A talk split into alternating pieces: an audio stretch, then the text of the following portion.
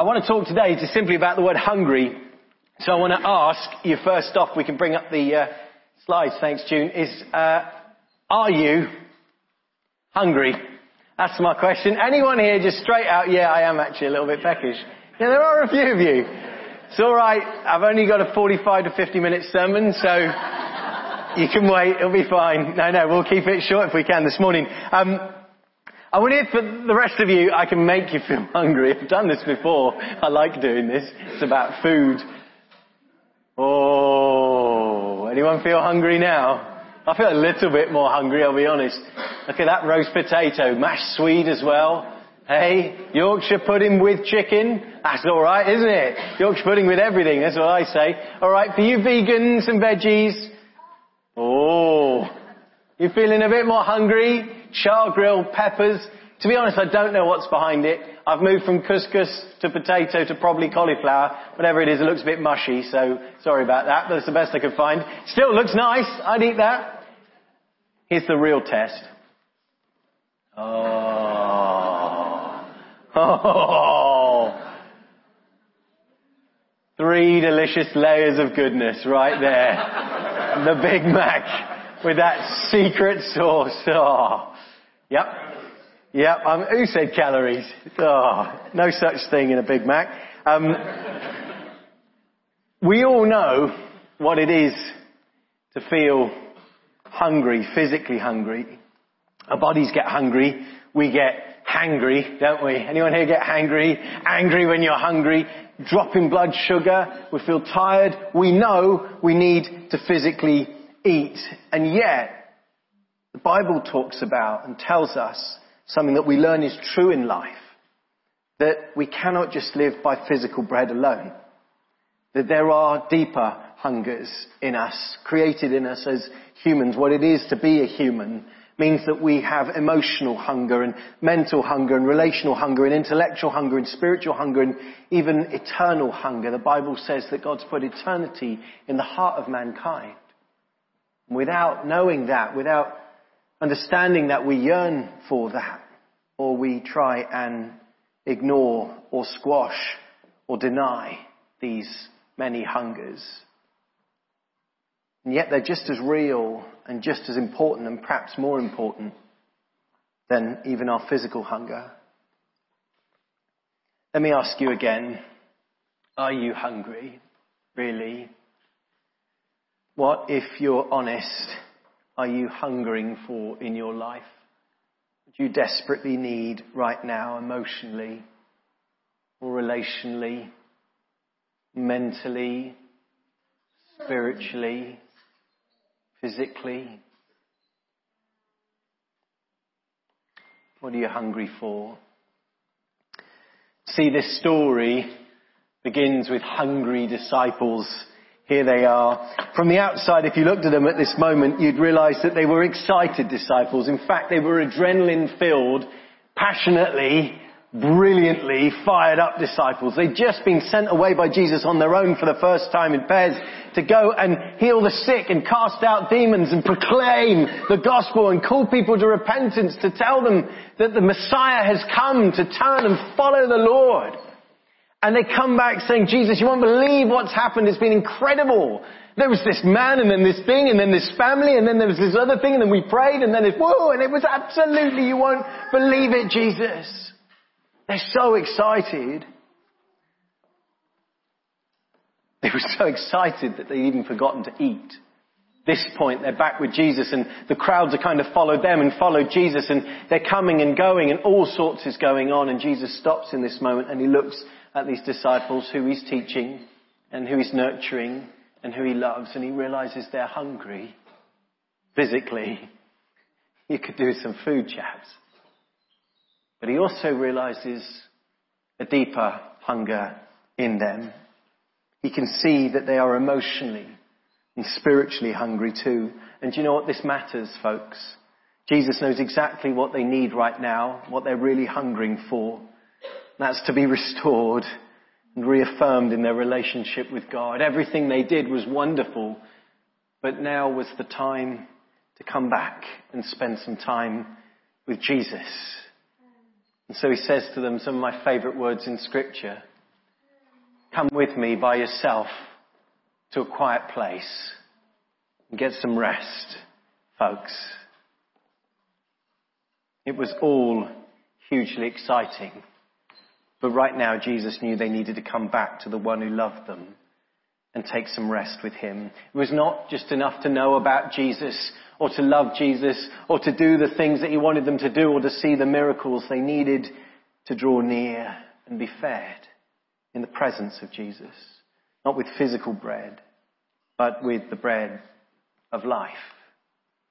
See in John chapter 6, people are demanding Jesus to show them a sign. Like Moses, he brought bread down from heaven in the wilderness. What is your sign? And Jesus says this very truly, I tell you, it's not Moses that's given you bread from heaven, but it is my Father who gives you the true bread from heaven. For the bread of God is the bread that comes down from heaven and gives life to the world. They hear this and they go, okay, sir, so always give us this bread. We want this bread. We need this bread. Jesus turns around and says to them, I am the bread of life. Whoever comes to me will never go hungry, and whoever believes in me will never be thirsty. I wonder, is your soul hungering for the bread of life this morning? Anybody here hungry for Jesus? So the disciples get in a boat and they try and sneak off and get some time with Jesus, but pretty soon they reach another, another shore and they discover that the crowds, well, they've not given up. In fact, they've grown. The crowds are all around. In fact, there's thousands of them now. 5,000 men plus women and children, we're told. And they're gathering and they're pressing in and they're listening to Jesus.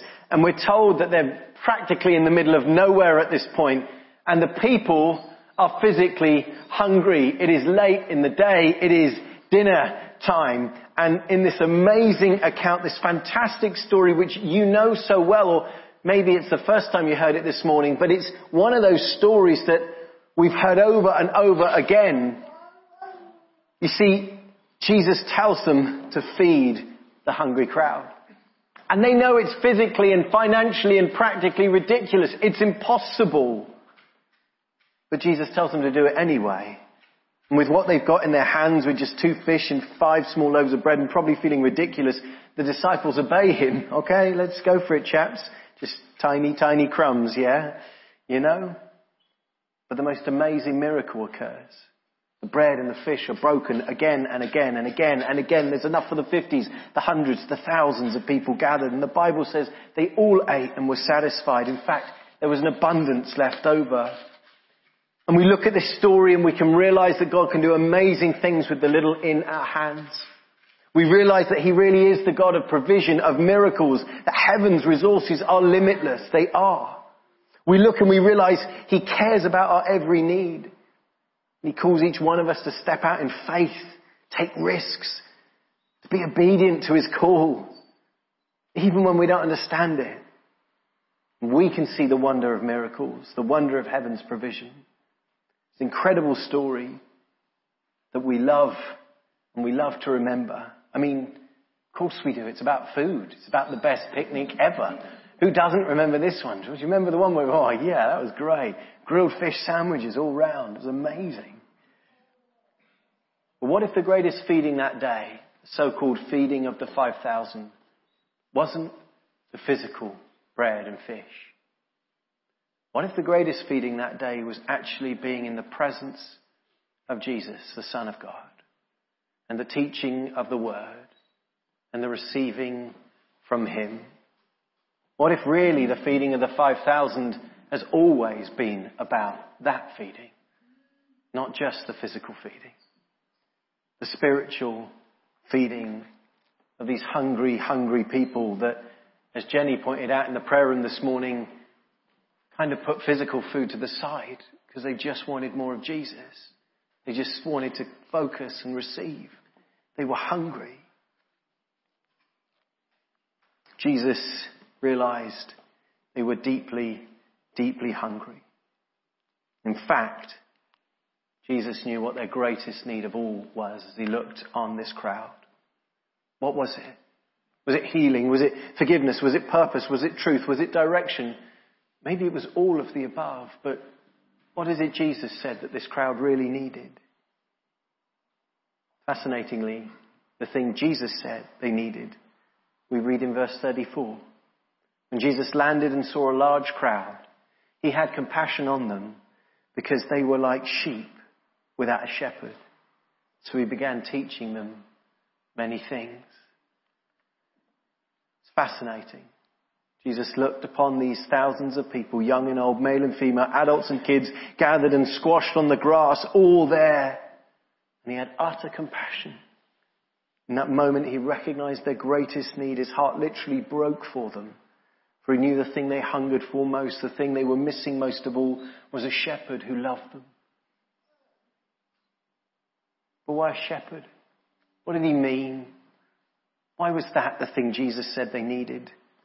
Well, we understand the shepherd metaphor. It's the most ancient metaphor for leadership throughout scripture. The leaders of old called by God from Moses to David all the way through were called to be shepherd leaders.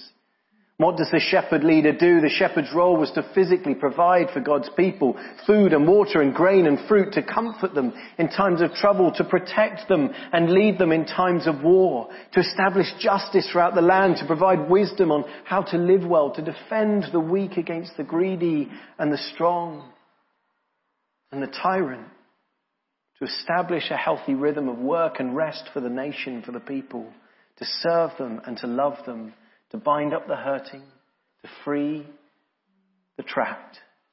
And yet most of all, the principal duty of the shepherd leader has always been to lead people in their relationship with God their Father. This was the single most important thing that a shepherd leader was called to do.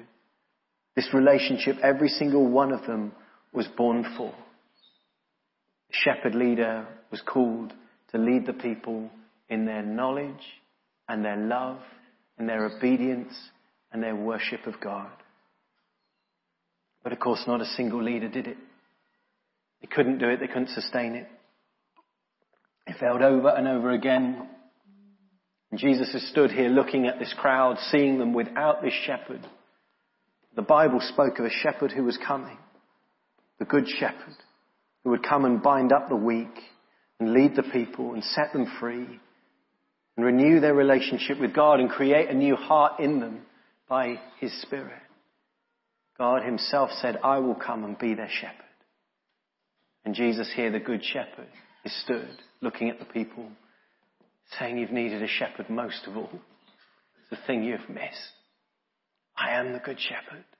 I'm here now.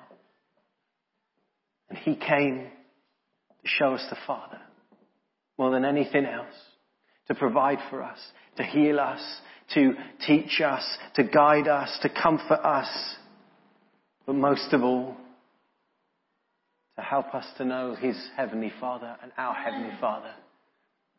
The most important relationship any of us was created to know and enjoy.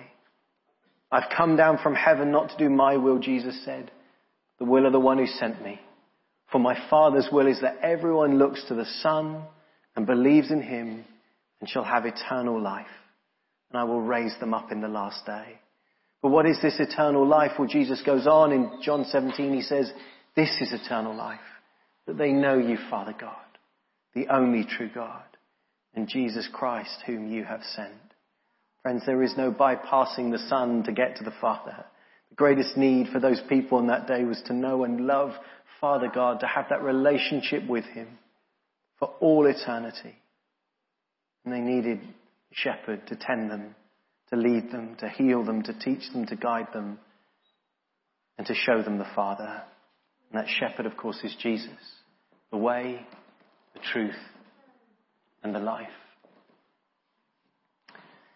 So how does this work for us today in our busy world 2,000 years on, folks?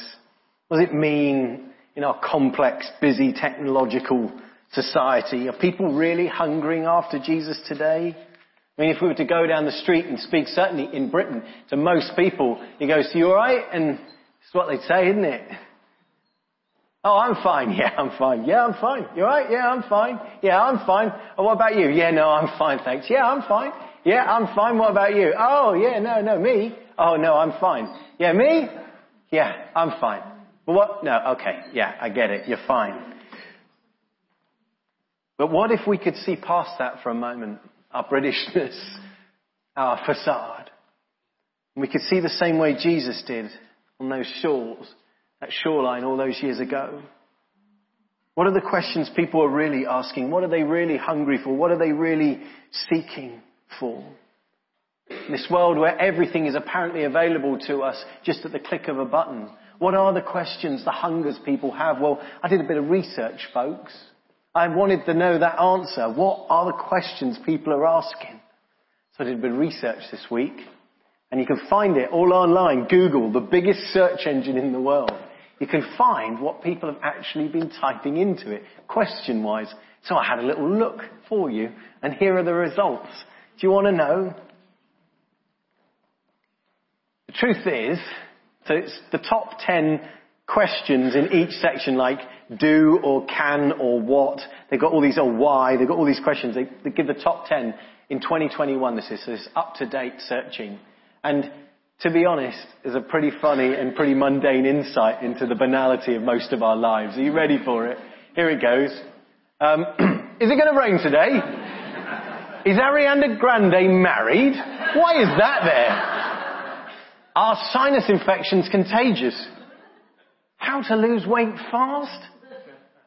Where's my refund? What to watch? yeah, I think that was number one. What to watch tonight? Man, that tells you something. What time is it? Can dogs eat bananas? Can dogs eat strawberries? Can dogs eat apples? Can dogs eat watermelon? Can dogs eat grapes? I kid you not. They were all in the top ten of can questions. Joe, you are here. You can tell us about those afterwards. Can dogs eat tomatoes? Are jellyfish immortal? I don't know. I don't know. Those were honestly in the questions. You can look them up. I have no idea where that one even came from. Is there a theory going around that I've missed about immortal jellyfish? There were many others, but friends, if we look a little bit deeper at the list, read between the chaff and the mundane, there start to emerge some deeper questions, reflecting a deeper hunger, Questions about identity and meaning of worth and guidance and eternity. Also these questions. What, what would you do in this situation? People are asking Google a lot. They're turning for advice. And what, what, what are the five love, love languages? That was on there. How can I understand my partner? How, how can I love better? Does he like me? I don't know how Google might answer that, but But what does it say? Am, am I okay? Am I, am I likable? Am I loved? But where, can I find happiness? Wonder what Google gives you as the answer to that. I haven't typed that one in. Who am I? That was on there too. Friends, I want to suggest to you people today are still so hungry. They're still asking the deepest questions. They may be different to the questions people were even asking 10 years ago or 50 years ago or 100 years ago or 2,000 years ago. Maybe people aren't going around asking about forgiveness. For many don't feel they've done anything wrong. Uh, people may not immediately be asking about how to go to heaven because they haven't grown up hearing about the teaching of the Bible. Many may not be thinking about church because they don't see it as relevant in society anymore. People may not be asking what they must do, but perhaps who they might be. People may not be always asking about God, but they're hungry, perhaps more than ever before, for truth and meaning and purpose and identity and authentic relationships and spirituality. Society, folks, has shifted hugely in my lifetime. Just over the last 20, 30 years, sociologists speak of it as a turn from the objective to the subjective. People no longer trust the proud pillars of modernity that actually dominated our thinking and our structures as a society for the last 200 years. Pillars of rationalism and facts and processes and functions and institutions and logic and reason. Instead, now the emphasis has moved towards feelings and personal truth and the desire, most of all, for authentic relationships, personal life experiences, meaningful stories. The questions have changed. Will I ever feel okay? Is anybody listening? What makes me feel alive? Can I make a difference? Am I understood? Will my family be okay? Why do I feel so insecure? And again, who am I? It's no longer principally about what something is for many, but how it makes you feel. And in this huge shift from modernity to what's now called post-modernity, it's been a huge challenge for so many people who have grown up without it and, and, are seeing it and going, this doesn't make sense. This is all bad. We need to go back to what it was. It's been a huge challenge to God's church as well. And it's no surprise that the church in general, many churches are declining in the West because we haven't often got our heads around the shift in what people are asking. Hunger's still there. And I want to tell you that the opportunities are still there. And in fact, it's full of opportunity for who we offer, for what we offer, for the person we offer, the truth, the way, the life that we offer. Because with technology, there's an immense interconnectedness, but there's a lack of authentically deep relationships. Yes, they're suspicious about big structures and organizations, but people want to hear a story, experience change. They want to plug into something real there's a desperate need to feel significant and understood and true to ourselves, but many don't know how to find that. Don't have anyone to guide the way. There's a desire to feel safe and purposeful in this life, but discovery when everything is relative and a matter of personal opinion, there's no firm ground left to stand on. We feel more insecure than ever. A world that has more technological opportunities for pleasure and enjoyment, people are feeling empty and struggling mentally more than ever before.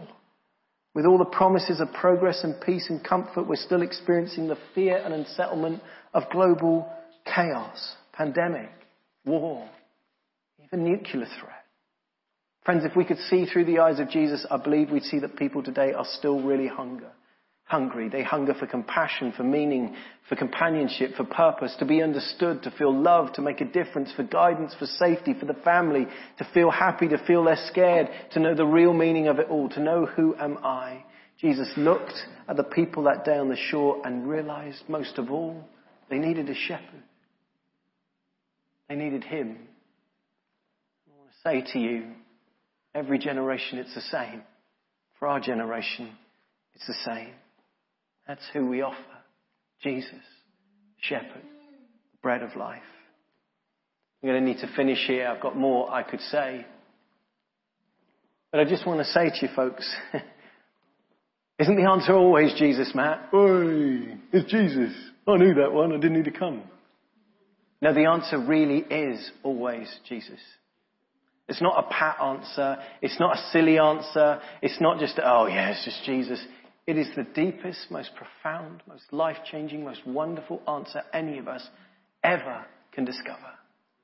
It is the shepherd who loves us more than we could ever know.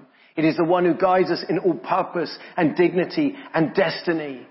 Who answers who, who am I? The one who tells us when you come to me and you put your trust in me, you are a child of God. You are loved. You are forgiven. You have purpose and a future.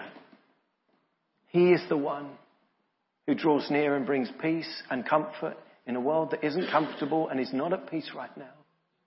He's the one who gives us courage when we feel like everything around is moving and shifting. He is the rock on whom we stand.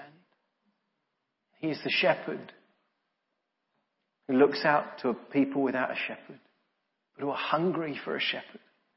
Hungry. And he says, Here I am. And he says to us, to share Him, to speak of Him, to generously, passionately, courageously, without embarrassment, be Jesus people. Jesus centered believers. but to begin to listen to the questions people are asking, to let them share, to hear their stories. It's probably why Alpha's been so, so uh, successful, or fruitful is a better word, because it asks those kind of questions. What is there more to life than this? Who is this Jesus? Can I pray? What, what's prayer all about? What, what would a life of fulfillment be like? But I want to finish with this question again. Are you hungry? Are you hungry? Whatever it is right now that you're struggling with or you're thirsting and hungering for, I want you to hear the words of Jesus. Come with me by yourself to a quiet place and get some rest. Come with me. The shepherd says, bread of life. The shepherd who loves you. Should we pray together? Can I invite you to stand if you're able?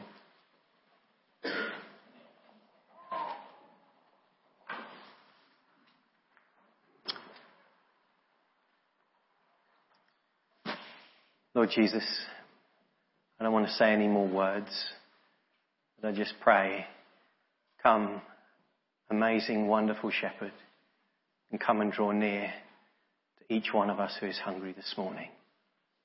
For you are who we need.